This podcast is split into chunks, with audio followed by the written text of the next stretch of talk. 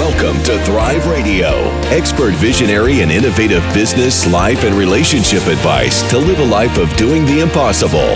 With your host, Amy Montgomery.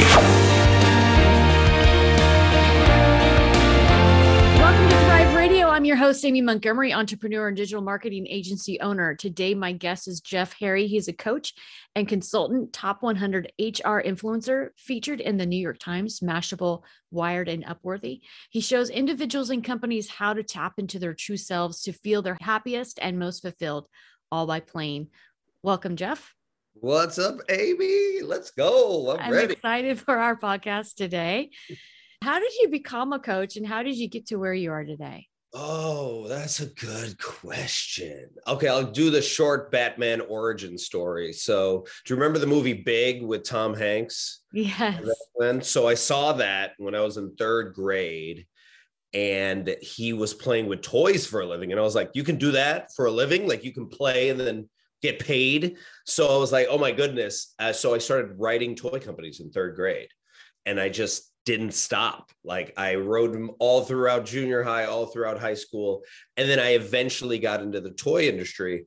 And I don't know if you've ever gotten exactly what you've always wanted and then been so disappointed when you get it, right? It was like there were no toys, there was no fun, there was no play. It was uh, cubicle walls and they might as well have been selling pillows or socks. Like it really didn't matter what they were selling.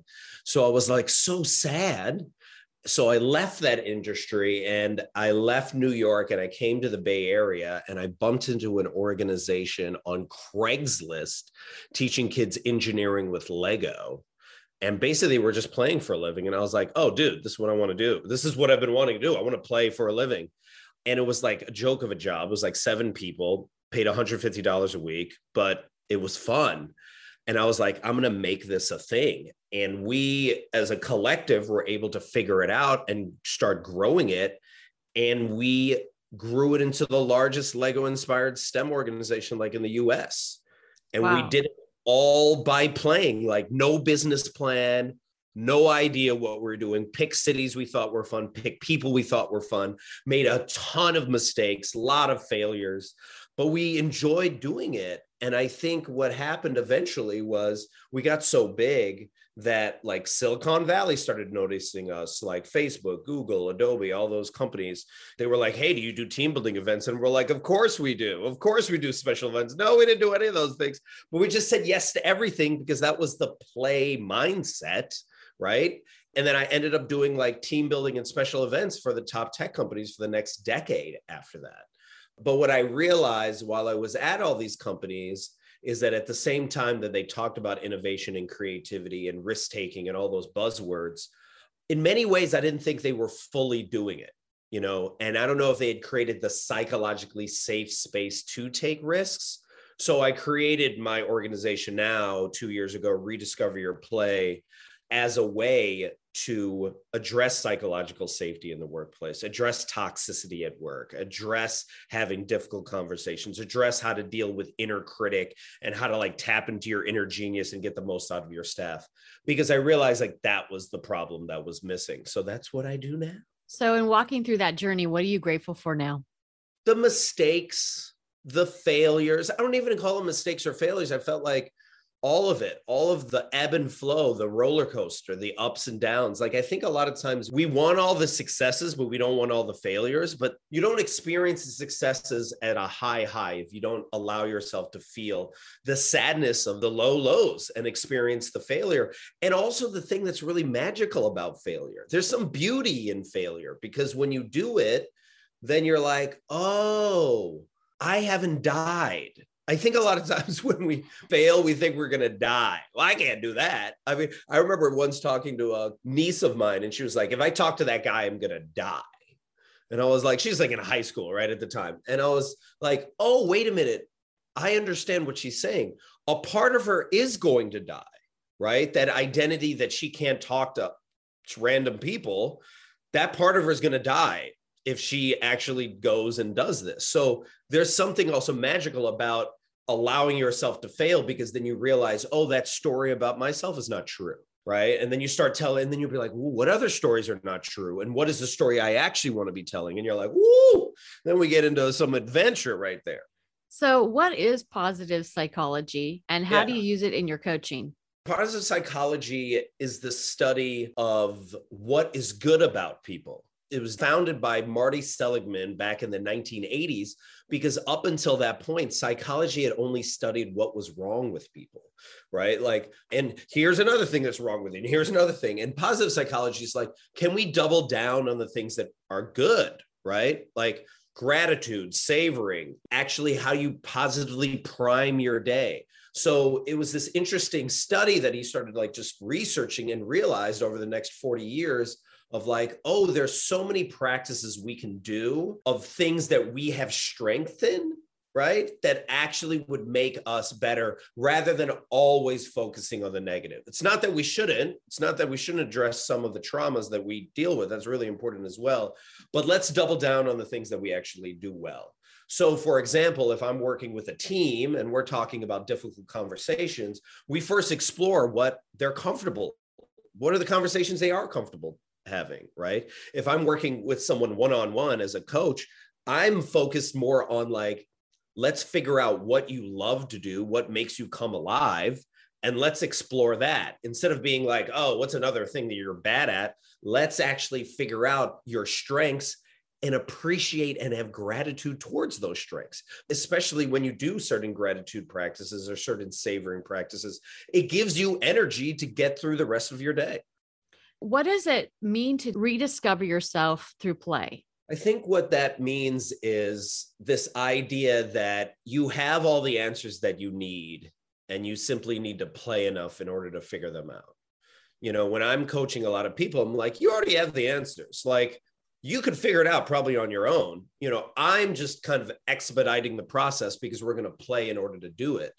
And it's so noisy out here. So I heard this stat recently. I used to share the stat that we get more information in a day than most people in the 1950s get in an entire year, right?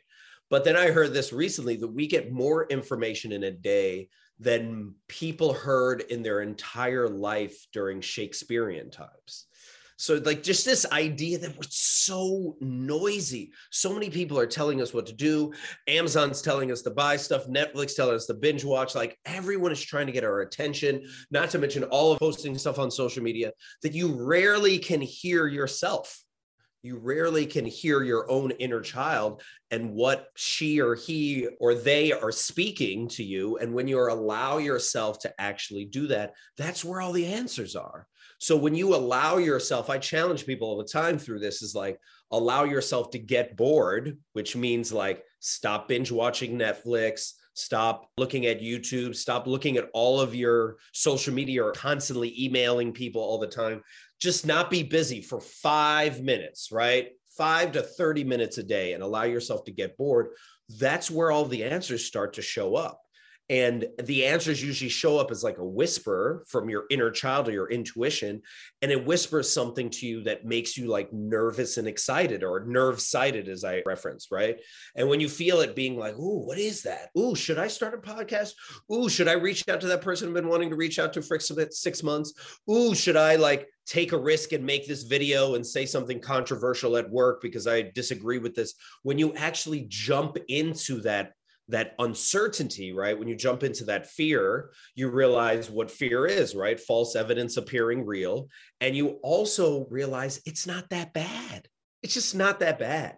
And when you constantly are taking risks like that, then you realize, like, oh, not only I'm not going to die from taking this risk, but also I'm beginning to expand what's possible for me. So, regardless of whether you email that person and they don't email you back, it doesn't matter. The fact that you took the risk now all of a sudden gives you the bravery to start doing all these other things that you never thought possible before. That's really interesting. I want to dive into this a little bit more later in the podcast. But when you go in and you start to work with teams, what does the play actually look like?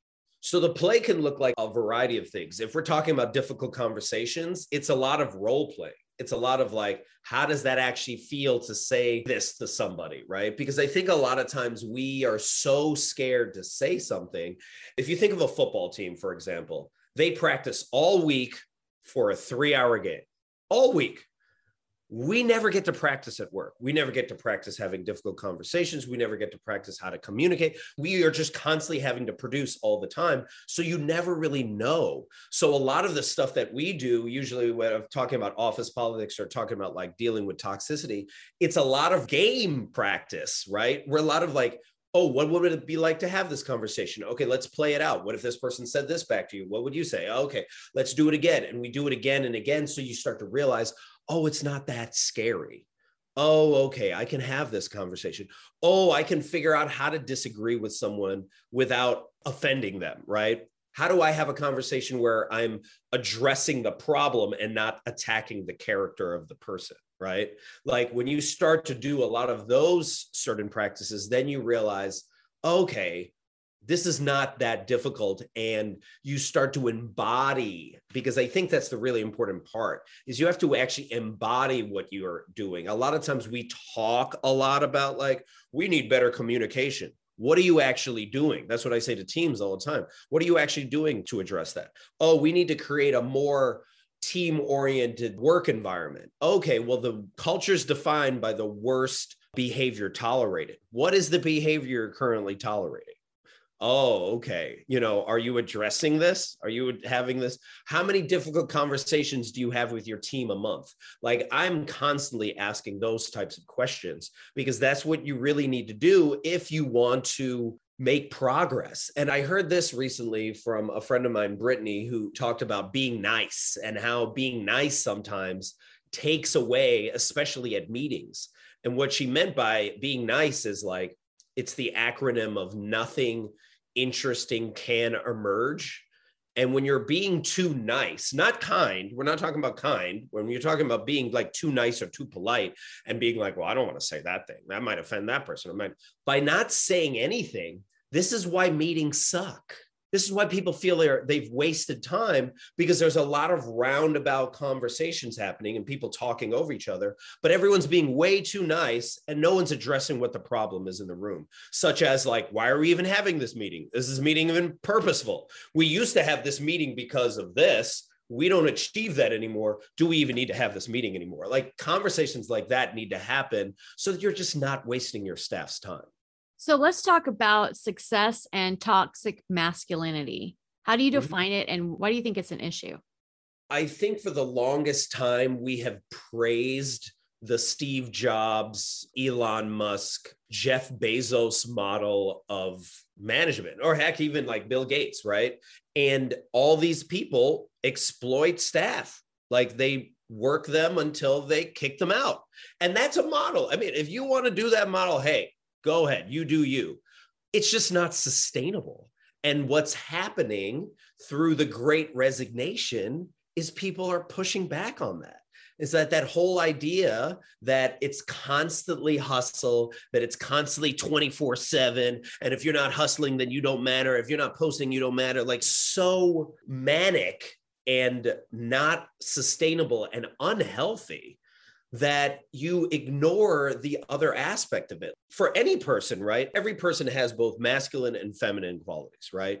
But I think we've veered so far to the masculine of like decision making, hustle, you know, you got to be top of the game, competition, that you ignore a lot of the feminine qualities and the feminine leadership traits that are actually really important, like collaboration, like pursuing your curiosity, like having empathy for others, like play. Like I do a ton of stuff in play. So I'm in many ways geared more towards my feminine leadership side than my masculine leadership side. But you need that balance. And right now it's way too skewed to one side. And it's not healthy for anyone. It's not even healthy for men because then men can't even keep up this constant hustle, Gary Vaynerchuk, Tony Robbins like type energy. And it's just like it's irrational and it's hurting all of us. So then what's happening now is people are, after a year of being at home, for the people that were had the luxury to be at home, right? They realize they're like, I don't want to do that. I don't want to work 50 hours, 50 weeks out of the year for the next 50 years. And then what do I get out of it? 10 to 15 years of retirement? Like that's it. And I made someone else rich. Like that doesn't make sense to me at all. Like I want to do a job where I can actually spend more time with my family, or I can go be a digital nomad and travel the world while I work. Like people are starting to look at other ways of doing work and even challenging what we've we been doing so far, right? Like, why do we work five days a week? Studies have found if you work four days a week, you can be as productive, if not more productive, right? So we need to start exploring these different ways of working because the American hustle culture that we have been praising for so long is now backfiring. And now so many people are like, that it's just not human. And we need to stop doing that. Yeah. And a lot of the hustle kind of culture is a direct relation to, you know, trauma and being in a trauma yeah. response, right? And so then you yeah. overwork. And, you know, you and I were talking about this a little bit about Napoleon Hill, Think and Grow Rich, yeah. which is put on a pedestal in so many ways. And I'm not saying that black or white, like there's not good things in it. There are good things that he teaches. However, a lot of the examples that he uses that he really elevates, like Henry Ford, a very much of a narcissist and very yep. abusive. Yep. And then you and I were talking about Dr. Ramani in that video that she says that if she were to, you know, she's an expert in narcissism. And if mm-hmm. she were to write a book on how to succeed in the New World Order, it would be the same if she wrote a book on narcissism. Yeah. And you blew my mind with the whole Napoleon Hill article about how, like, his whole book, the whole Think and Grow Rich, not real. Like that he's like making up stuff about interviewing carnegie you know you know mellon and carnegie you know carnegie and how he interviewed presidents. And i was just reading this article and it was blew my mind because oh yeah you went down the rabbit hole. I went down the rabbit hole right? Like i went down it afterwards and i was like finding out that this guy that wrote the book think and grow rich that so many people have based their leadership on right? From the tony robbins to you know all of the uh, pastors that preach the prosperity gospel all yeah. these people that reference this book and the book's not even real. That blows my mind. And it kind of like it ties in with like what other truths have we like when you actually dig deep you find out aren't real like another example of that is I recently found out about the term alpha male. Alpha male was a coined by a professor back in the 70s when he was studying animals in captivity. He then, in the late 90s, started studying these same wolves outside of captivity and realized alpha male's not a thing. It doesn't actually exist out in the wilderness. If wolves are running the pack, it's usually both the mother and the father that run it together equally, right? Feminine, divine, masculine, right? Like it's balance. The alpha male thing only exists in captivity. So if you were to look at, you know, what are alpha males, the only time you would notice that is it's people that are insecure that are in a captive space. Yet think about how many men now claim alpha, like I'm an alpha male. And you're like, do you really know what you're claiming there? Because you're claiming yeah, right. Is that you are really an insecure man that can only do well in captivity amongst all these other people, right? Like it's just fascinating how we've built whole identities off of things that are not real. Yeah. You know, and this is why going back to the whole idea of rediscover your play is rediscovering you, right? Like exploring what you feel is right, what you connect with, as opposed to buying into some story, you know, some like, oh, I'm going to do it the Gary Vaynerchuk way, I'm going to do it the Tony Robbins way, or whatever guru you subscribe to, because you think if I do it that way, then I'll be rich. And then if I'm rich, then I matter. And if I matter, then I'm loved why do you need to do all that? Yeah. And i mean you really do have to test what people are saying out there. I mean some of the things that bother me i mean like i enjoy gary vaynerchuk from an inspirational point of view. Like i think that he motivated me to take my own business knowledge and build businesses online and got me interested in digital marketing. He's always telling these young people you got to have patience to building your following and all this kind of stuff but then you actually go into and look at his stats of what his followers are and they're all in third world countries and he's yeah. got a very small amount of people that follow him in the US. Yeah. And that's not just him, that's everybody. And there's a book yeah. about it. It's called 1 million followers in 30 days. That's one thing that I deal with a lot with a lot of people that come to me for digital marketing and you know they feel like oh my gosh i'm not super popular on social yeah. media and i'm like well most people aren't and uh, they're, aren't. they're you know they're popular in bangladesh you know i know certain influencers that have huge followings but you talk to them really insecure you think the more followers you get the more you actually secure you would be because you'd be like, oh my gosh, all these people are listening to me. But it's actually has the opposite effect. And you start looking more and more at followership. And and I've even realized, like, you know, because I've had some videos that have gone quote unquote like viral or mini viral. It actually doesn't help. If it's not your message and you go viral for something, then you just attract new people that really don't even know who you are. Right. So yeah, so and they don't care it yeah. just becomes a high school popularity contest. And I forgot who the name of this was, but there's like this pretty, you know, successful investor from Silicon Valley. And he was being interviewed and he talks about how, you know, when he looks at all these other people that scored big in Silicon Valley, right? Like they invested in Uber earlier and they invested in Google or they invested in this. He's like, so much of it is about luck so much of it is not like talent or skill but just they just happen to be there at the right time and then afterwards then they claim how smart they are that they discovered this and then they sell this lie that like you should buy my stuff or you should buy my course or you should do this thing and it's just like dude come on like we need to stop perpetuating a lie to make ourselves look better and look more successful and just own up to where we're at in everyone's process. I wish more leaders during the pandemic would have just been like, I don't know what I'm doing. Do you know what you're doing? Because I don't know what I'm doing. Like, but instead, some people started coming up with like, this is what you need during the pandemic. You got to pivot during the pandemic. It's all about pivoting. And you're just like, were you here in 1920? Because if you're not, then shut up. Then just shut up. Just shut up because you don't know what you're talking about either. Or go ahead and give advice, but give it with the caveat of like, I'm figuring it out just like you. We're all in it together. And I really wish we should have showed up more humbly like that. Yeah, definitely. And to your point as well of having different viral videos, I've had quite a few as well. One YouTube channel I shut down because I decided it was a niche that I didn't want to go after. I had like 18,000 followers there. And like one of my videos had 2.5 million views. And I was just like, eh, it's not in alignment. I'm getting rid of it. And then I've gotten somewhat popular on TikTok. And that was, you know, around some of the same content. And now because I'm not posting that content, right. people are unfollowing me, right. you know? And then like I have a YouTube that I used to do focus on e-commerce. I'm now posting the, these podcasts on that YouTube channel. And, you know, just a lot of people leave because they were interested in Amazon. And so many people were out there teaching Get Rich on Amazon. That's yep. why I stopped teaching it because yep. it's no different than any other business. And there's a lot of risk involved and a lot of liability involved. Yep. And yeah, so it's interesting. So once you switch, then people no longer care about you. Yep. And so you really have to stay true to who you are and forget about the numbers and forget if, that people are following you or following you because it's better to have that 100 committed, thousands upon thousands or millions that, you know, I know people that have 2.5 million followers, 3 million followers, 8 million followers, and yep.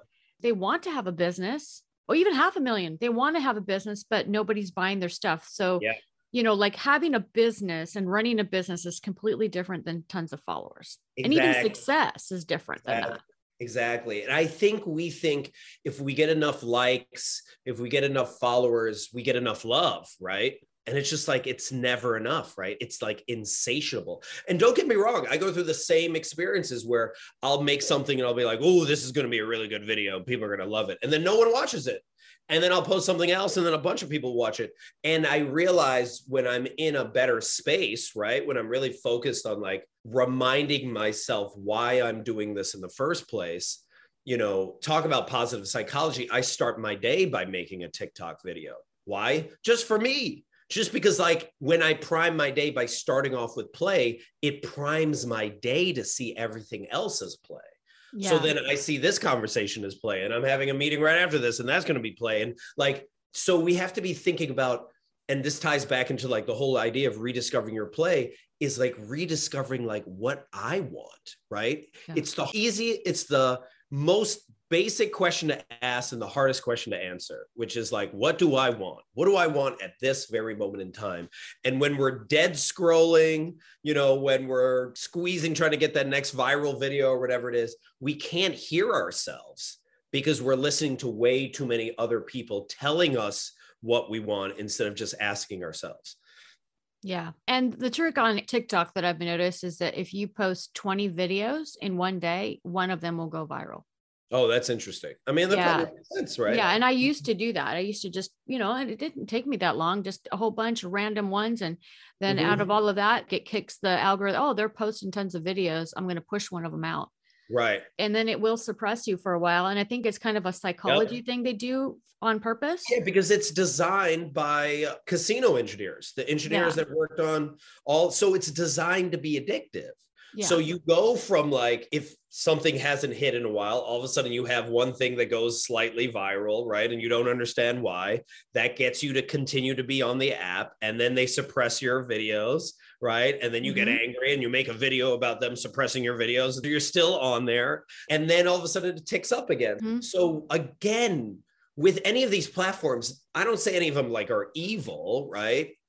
But we have to understand what is the purpose of the platform? Is the platform using you or are you using the platform? Are you using it as an opportunity to figure out how to express yourself, right? And mm-hmm. tapping into your own voice? Or are you finding yourself more so just on there consuming, consuming, and then just simply making videos that like everyone else is making just for the sake of it? So I recently went to Portugal. Like I traveled to Portugal for like two weeks and there's so many like beautiful places there right? Like sunset places castles. And it was fascinating because i saw so many instagram influence there like met so many. And they all took the same photos. So it didn't make sense to me because it was like wait a minute you're an influencer. You're trying to influence your population or your followers but why is everyone taking the exact same photo then like, how is this unique being that you're going to the same window in the same castle and taking that same shot of you looking pensive out into the distance? And it was like, dude, like, what's happening here? Like, this makes no sense. It's like because I high thought- school all over again. It's, it's high school all over again. We're just recreating high school, and most of us hated high school. So, why are we doing it again? So, yeah, exactly. How can we start to define success in a healthier way? what brings you fulfillment? How do you measure your day? Do you measure it based off of how many connections you make that day? How much play you had that day? How much rest you got? Think especially in america because i was not seeing this especially when i was in portugal.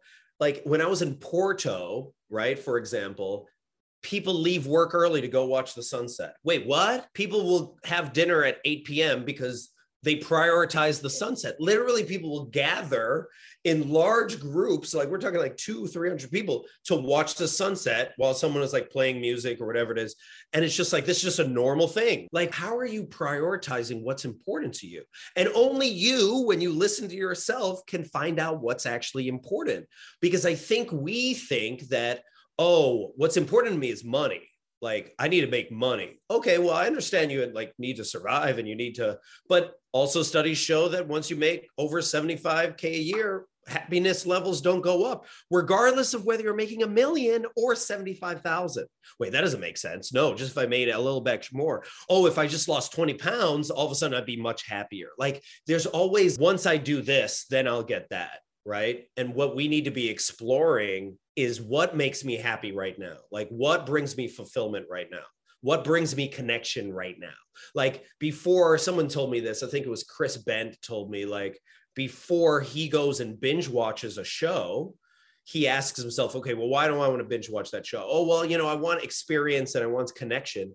Before i binge watch the show why don't i reach out to somebody? Just like via text or via email or whatever it is or i just dm them right and i dm maybe five different people it's the same level of connection of binge watching six hours of a show. So again, we just have to look at what are we chasing and what are we running towards, right? And is that like dead scrolling or binge Netflixing or emailing because I want to be super busy as a worker or working 10 hour days? Is that actually bringing me the fulfillment that I want? Or am I just playing a role that someone told me is supposed to bring me happiness? You know, and why am I buying into that? Because what does Elizabeth Gilbert say? She goes, personal transformation doesn't happen until you get tired of your own BS. What's the BS story you've been telling yourself, right? That I need to work all this time in order to get ahead, in order to make money, in order to be happy. Or could I just be happy right now? Yeah, definitely. And feeling those emotions, because we always go after things for the reason of the emotion it's going to bring us. Yeah. So if you can even be grateful as if it already exists. Yes, exactly. Then you can feel happy now. The other thing is really the power of gratefulness and thinking about all the things you're grateful for, even if it's in the past, and feeling those emotions. It doesn't really matter what your circumstances are. You can still feel grateful and on top of that and this kind of ties in again to positive psychology is the words that come after i am are the most important words that you will ever say to yourself right so you really have to be asking yourself a lot am i allowing my inner critic to say a lot of mean thoughts to myself or am i saying things that i want to hear like I am loved. I am abundant. I am worthy of being paid really well for the work that I do. I am making an impact. When you say that to yourself, even again, what you said earlier, you're priming your brain to then actually look for, oh, wait a minute, how am I abundant? Oh, wait a minute, how am I like doing things that actually bring, you know, more revenue to my business. Oh, wait a minute. How are the ways in I am loved? How are there ways in which I'm already loved by people that I don't need to seek out more love or be like, I need to be fulfilled by one single person, you know, in order to feel whole? I'm saying this to all of your listeners is like, watch and be very aware of the words you say after I am. And if you don't like the words that are coming after I am, like I am horrible or I am ugly or I am never going to be successful, and you don't like those, then start switching that up and start saying that to yourself throughout the day. And you literally will be creating more new neural pathways in your brain to look for patterns that are close to positivity. Yeah, I love that. You know, when it comes to organizational development, you hold workshops. Yeah. And you approach things with your method of positive psychology. What does it look like to bring one of your workshops into a business? What can they expect? Yeah. So, depending on what it looks like. So, if we're talking about like dealing with toxicity at work, then it's just like, then it's this whole discussion and a workshop around how do we have hard conversations, especially with that person that is toxic, right? How are we starting to set boundaries in our meetings, right? As well as addressing the behavior, not just of that toxic person, because a lot of times we're like, well, if we just get rid of that toxic person, then we'll be fine. Well, no, the culture has supported this type of person. So even if you got rid of that person, another person might show up that's just as toxic. So we need to actually explore like, all right, what are the conversations we're having? What are the strategies we're using? What are the boundaries that we're actually setting? If I'm working with a team around like finding their inner genius or like tapping back into their flow because their staff has been like you know working from home so long and now all of a sudden they're coming back to the office or they're just simply like trying to re-engage again then it's about me exploring with the staff of like what is it about this job that you love? Why do you keep coming back to this company? What is your why as to why you started this with this company? And is your why still the same? And if it's not what is your why now and when we start to explore that, as well as like, and I do this a lot with nonprofits, what type of impact have you and your staff had over the last like five years, or heck, over just the last year? I think a lot of times, especially with nonprofits, we never celebrate wins. So even this the idea of exploring with them all of the things that they actually have done, and then how does that make them feel, and then also exploring how that like who are the people they've actually impacted, like one on one people that they've impacted. And when you start there and then go, okay, now that we have this energy from savoring and gratitude, now what is it that we want to do? What challenges or adventures do we want to tackle next and how do we do it from like a new perspective right because we are going into a world of uncertainty where frankly play is going to be extremely important because play is the opposite of perfection. Play is rooted in curiosity, experimentation, and awe.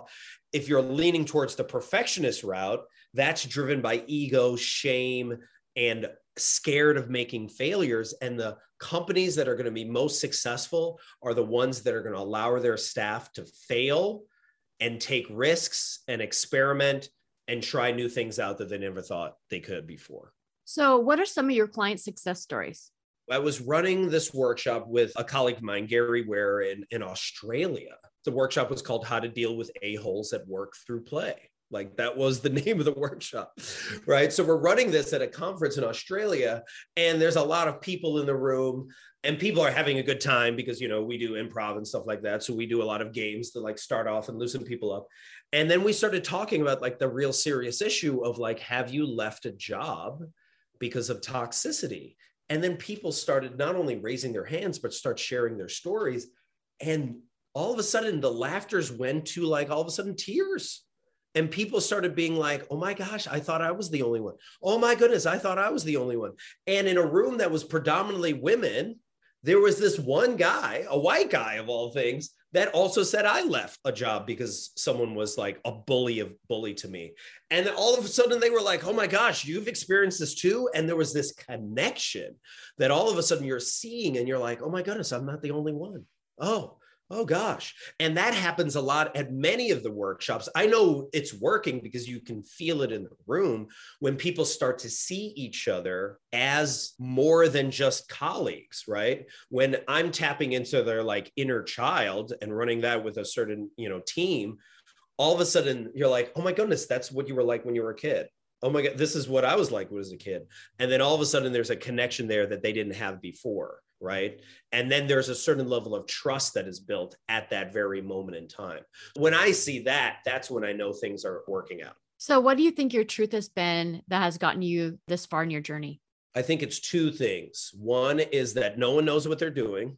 We're all making it up as we go along. I think that's a crucial one because that is the one of like, let me not take myself too seriously. That's why I wear this ridiculous Lego bow tie. It reminds me it's not that serious, right? But also when you realize that, that you realize everyone else is scared, that even the person that has like a million followers is still scared, right? And they're taking risks just like anyone else, then you realize, oh, I can do this as well. That they're not like on some pedestal and I'm not there, right? And when we realize like, we're all mm-hmm. figuring it out. And especially now where like no one knows what's happening next, yeah. especially people that are able to just be like, I'm just figuring it out just like you. That is probably the way in which you build the most connection. That's how you make things that are actually viral because you are speaking truth. You're speaking your own truth.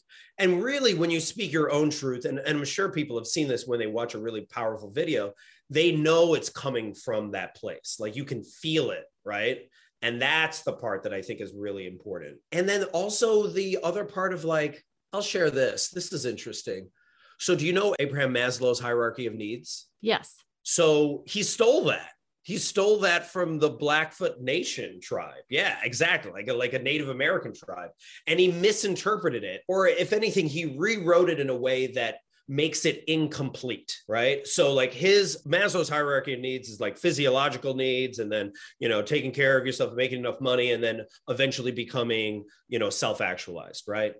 But in the Blackfoot Nations triangle, it's not a triangle, it's actually a teepee and self actualizations at the bottom. The idea that you need to figure out who you are, how you want to show up the world, and how you want to contribute to the world is the most basic part of the pyramid right? Or their teepee. After that is community actualization, which is how do I want to show up in the community? How do we show up to look out for one another? For example, I give the example of like, let's say someone that like was living in the village way back when goes through depression, instead of being like, all right, let's give this person medicine and then they're fine it's like, okay, well, why is that person going through depression? Oh, they're out of work. Okay, can someone help them find work? Oh, they want to farm, but they don't have a plow. All right, let's fundraise to get them a plow. Oh, they have kids, but no one's watching their kids. All right, the community is going to help watch their kids. When the community looks out for that person, all of a sudden they're addressing this issue that you think was just your own, right? So community actualization is this idea of like everyone looking out for one another and how do we show up together? How do we look out for each other? And then at the very top of the Blackfoot teepee is cultural perpetuity.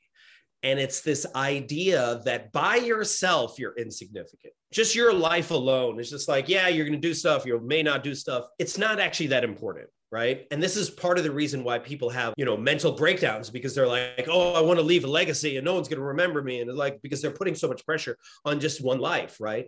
But when you look at it from this idea of cultural perpetuity which means breath of life you are both insignificant and also you are the connection between your ancestors and your descendants. So you are the most important link between them which means you get to take all of their successes, failures, historical trauma, and you decide what you pass on to the next generation right? That's going to affect people for like a thousand years on. And when you see it like that, regardless of whatever you do, you just simply being is important. You simply existing, you know, and taking risks and learning, you know, how to live this life is so important in the greater scheme of things. And you realize like it's just not about me when I'm taking risks or creating stuff, I'm not only taking risks just for myself, I'm taking risks for anyone that's ever going to be connected to me, whether it's family or whether that's my friends. But like that's the ripple effect that I'm contributing to. I'm that small pebble in the pond that has the ripple, right? But I still matter, right? I'm just not the most important person ever right? But I still really matter. And whatever I do, regardless of whether I create something amazing or I don't, I still matter. And I think we need to be exploring that more. And that's the other thing that roots me. Yeah. It reminds me of not to get religious or anything, but it reminds me, I can't remember the scripture, but I remember this old lady saying, you know, I just know she was retiring. She's like, and I just know that all my needs are going to be met because I gave to the church Mm. And you look in like the scripture she was referencing, it didn't say give to the church building or pastors. It was all about community. If you, mm. the law was, you know, because they were all about community back then, like you were mm. saying. So mm-hmm. it was a different culture. So if you took care of everyone around you and you're yep. always giving to the people that are around you, when you're yep. in a tough situation, those same people are going to take care of you. So you'll be taken care of in your old age because you've been giving. Right. That was the point. It wasn't like this mystical rule. It was you actually cared about people around you and they're going right. to take care of you now. And what's interesting is when we talked about this before about the prosperity gospel, people now think it's more transactional. Oh, if I give money, then I get money and they're yeah. not realizing the connection. This is about connection. This is about yes. how you show up every day. You don't know how long you're going to live. Like you, this might be your last day on earth. So if it was, how do you want to show up? I love quoting Elizabeth Gilbert, and she would talk about when she shows up in a room, she wants to be love in the room. She wants to show up as love in the room. So I'm like, ooh, I love that. I want to show up as play in the room. I want to be the embodiment of play in the room. That's for me. And I would ask that to your listeners. How do you want to show up? Like, what is your thing that you want to show up for? And then what does that even look like? Right. Yeah. You know, and when you do that, then you start to realize, oh, this is such a better day. I had such a better day because I was actually showing up as myself and not showing up as like a caricature of myself. Yes, definitely. So, if you were able to give yourself one piece of advice when you first started out in your journey, what would it be? Double down on your weirdness. like, right? Like, again, it ties back into the idea of like, no one knows what they're doing. So, like, you might as well listen to yourself because you are the expert of yourself, right? The more weird I am, the more I'm allowing myself to just be like, well, I'm just going to follow this curiosity, right? Not even my passion, just this curiosity and see where this takes me. You'd be amazed where that's taken you. Like, look at your life. Everyone, like, look at your life. None of it is linear, right? You could have never planned how it played out and a lot of times you made a decision that you thought was insignificant at the time that changed your entire trajectory of your life. So the more you're willing to explore that, explore the weird parts of you, the more you're going to be like, oh, that is me. And I want more of that weirdness. So allow your weirdness to come out more. And that's the advice I would have told myself like, hey, you are super weird, Jeff. And that is a good thing. And you should keep showing that weirdness. Yeah. Well, I mean, you're definitely funny on the content you create. And you have a talent, a definite talent for all of that. when I've tried to have humor or show up in my weird self, it's not funny. The whole thing is like, like I think it's funny. When I say like show up as your weird self, it's not show up your weird self so you can like entertain, right? Because when I say weird, what I mean is like what you think is normal, but everyone else thinks is weird, right? Because your weird is your superpower, right? Your weird is what makes you who you are you know, not everything else that everyone else is doing. Like that's why you were like, "Ooh, gross!" Everyone's doing drop shipping and being like, "You gotta be, you gotta be a drop yeah, shipper." I'm like, I don't even know what that means, but like everyone was talking about it forever. And it's just like, you gotta drop. What, what am I dropping? Am I dropping a ship? Like I don't. am I gathering stuff? Like is this? You know, is it a Ponzi scheme? Like what is this? Like, am I selling? You know, so like everyone just like the instagram influencers of taking their beautiful photo everyone's doing the same thing this makes no sense to me and i'm saying if you really want to influence the world right if you really want to impact the world it's in the weirdness. It's in like rediscovering and tapping back into that nerdy inner child that has all these crazy ideas and pursuing those ideas because that is where all of your magic is. And that's frankly what the world needs, right? And Howard Thurman always says, he would say, don't ask what the world needs, ask what makes you come alive, because what the world needs is more people to come alive. We want more people to come alive. How do we do that? Pursue your weirdness. Yeah, that is true. I mean, I think even on TikTok, I created the account that I have it wasn't my first one, but I decided to start to share my story. And I realized that at the time that I was started on the platform, there was no serious content. Right. Everything was entertainment, silly, that sort of thing, dancers, whatever. And so when I did my serious stuff and brought in that emotion yeah. and, you know, added music to it, and I was just yeah. pointing to words on the screen at the time, the videos went viral. Yeah and, and because. I was bringing something brand new. Exactly. What's most important is you were trusting your own intuition. You were yeah. like, this, this is what I want to put at produce. And yeah, that's what th- I mean by this, weird. Yeah. Like weird is not like just funny. Weird is like whatever hmm. is your own voice. Yeah, I was very passionate. I'm like, I just want to speak what I wish I had known. Yeah. People now are trying to model that right? like they're trying to recreate that because again, they are like, oh, is that what makes me successful? Oh, I'm going to do what Amy is doing instead of being like, no, what do you want to do? What do you want to say? This is this exciting part about TikTok or any of these platforms. If you could say anything to the world, what would you say? Yeah. That's fascinating question to constantly be asking yourself. Yeah, it makes me think a lot because I love to solve people's problems. I love to solve problems in general. Mm-hmm. It's kind of who I would say if I were to define myself in one sentence, it would be a problem solver. And so anytime I find a solution to something that's really helpful, yeah, I've got to share it. And those yeah. videos go viral. Or yeah. if I have anxiety about something and I haven't cannot find a solution and I share a video, it goes viral.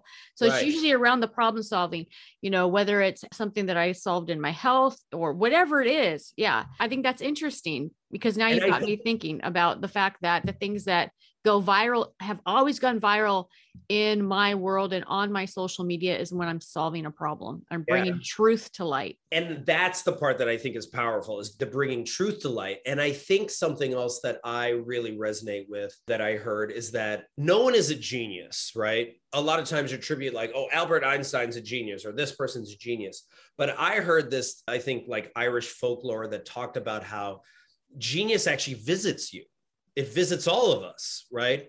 You have this epiphany, especially when you get quiet and you allow yourself to get bored, right? Genius visits you and it's like, hey, I have this idea. Are you willing to create this idea, to birth this idea? And you either decide, okay, I'm going to make it, I'm going to put it out in the world as a video, as a book, as whatever, or it's going to leave and then it's going to show up with somebody else and then you're like hey someone stole my idea. No genius visited you. It wanted you to make this idea. You didn't make it. So then you have to be okay with letting that idea go. And elizabeth gilbert spoke about this how she wrote eat pray love and then people would come up to her afterwards and were like you wrote my book. That was my book to write. And she was just like i don't know what to say. I was just channeling my genius, channeling what was visiting me. And I think we have to be allowing ourselves to get quiet enough to allow that genius to visit us. And then when it shows up, then deciding what do we want to do with it and how do we want to share it with the world. Yeah, that's really good. Jeff, if there are people that are listening that would like to get a hold of you to work with you, what's the best way to contact you? Best way is go to rediscoveryourplay.com and click on the let's play button, and we can hop on a call and figure out how you can kick more ass, right? And just like become the thing that you want to really be and do the thing that makes you come most alive. Rediscoveryourplay.com. I hope to see you there. And I'll put all of your links down below as well as your social media. Thank you so much for coming on today and sharing your expertise. Thank you so much for having me and making this a reality. Yeah, it has been fun. And if you're listening and you want more information about our podcast and upcoming shows, you can visit a call for thrive.com. Thank you, everyone, and have a wonderful week. Take care.